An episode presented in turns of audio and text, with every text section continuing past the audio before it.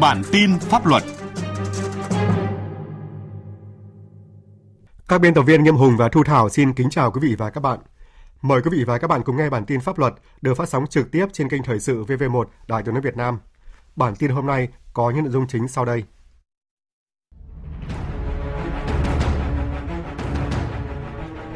Hôm nay, nguyên Phó Chủ tịch Ủy ban dân thành phố Hồ Chí Minh Nguyễn Thành Tài bị đưa ra xét xử về tội thiếu trách nhiệm gây hậu quả nghiêm trọng.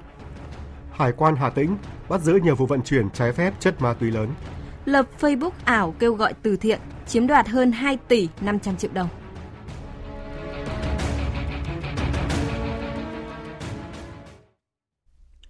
Thưa quý vị và các bạn, hôm nay Tòa án dân thành phố Hồ Chí Minh mở phiên tòa sơ thẩm xét xử vụ án Dương Thị Bạch Diệp, giám đốc công ty Diệp Bạch Dương, Nguyễn Thành Tài, cựu Phó Chủ tịch ban dân thành phố Hồ Chí Minh cùng đồng phạm thiếu trách nhiệm trong vụ hoán đổi khu đất vàng 185 Hai Bà Trưng, quận 3 thành phố Hồ Chí Minh, trụ sở Trung tâm ca nhạc nhẹ thành phố Hồ Chí Minh, gây thiệt hại 186 tỷ đồng. Bà Dương Thị Bạch Diệp bị xét xử về tội lừa đảo chiếm đoạt tài sản. Ông Nguyễn Thành Tài và 8 bị cáo khác nguyên là cán bộ các sở ngành thuộc Ủy ban dân thành phố Hồ Chí Minh bị Viện Kiểm sát dân tối cao truy tố về tội thiếu trách nhiệm gây hậu quả nghiêm trọng. Phiên tòa dự kiến xét xử từ hôm nay đến ngày 22 tháng 11. Trong khi đó, Tòa án Nhân dân cấp cao tại Hà Nội cho biết, dự kiến vào ngày 29 tháng 11 tới đây sẽ mở phiên tòa xét xử phúc thẩm vụ buôn lậu và vi phạm quy định về kế toán gây hậu quả nghiêm trọng xảy ra tại công ty Nhật Cường. Phiên tòa được mở theo đơn kháng cáo của 11 bị cáo trong vụ án và kháng nghị của Viện Kiểm sát Nhân dân thành phố Hà Nội. Công an thành phố Hồ Chí Minh vừa hoàn tất kết luận điều tra bổ sung lần thứ ba, đề nghị truy tố Nguyễn Thái Luyện, Chủ tịch Hội đồng Quản trị Công ty Cổ phần Địa ốc Alibaba cùng 22 bị can khác về tội lừa đảo chiếm đoạt tài sản và rửa tiền. Đây là vụ lừa đảo với số lượng nạn nhân kỷ lục hơn 5.600 người, tổng số tiền lừa đảo chiếm đoạt lên tới hơn 2.400 tỷ đồng. Hôm qua, Tòa án dân tỉnh Khánh Hòa mở phiên tòa sơ thẩm xét xử công khai và tuyên phạt 7 năm tù giam và 3 năm quản chế tại địa phương sau khi chấp hành án tù đối với bị cáo Nguyễn Trí Doãn về tội làm tàng trữ, phát tán, tuyên truyền thông tin tài liệu vật phẩm nhằm chống phá nhà nước Cộng hòa xã hội chủ nghĩa Việt Nam. Theo cáo trạng, từ tháng 2 năm 2018, Doãn lập một tài khoản Facebook cá nhân, công khai đăng tải chia sẻ bài viết, hình ảnh tự sáng tác sưu tầm, có lời lẽ ý nghĩa thô tục nhằm xuyên tạc bôi nhọ phỉ báng sự lãnh đạo của Đảng, Nhà nước và Chủ tịch Hồ Chí Minh. Từ đầu năm đến nay, lực lượng Hải quan Hà Tĩnh chủ trì phối hợp với các lực lượng chức năng phát hiện bắt giữ 11 vụ vận chuyển ma túy trái phép, à, bắt giữ 13 đối tượng, tăng vật thu giữ gồm 10 kg ketamin, 57 kg amphetamine, hơn 17.700 viên ma túy tổng hợp và 18 bánh heroin.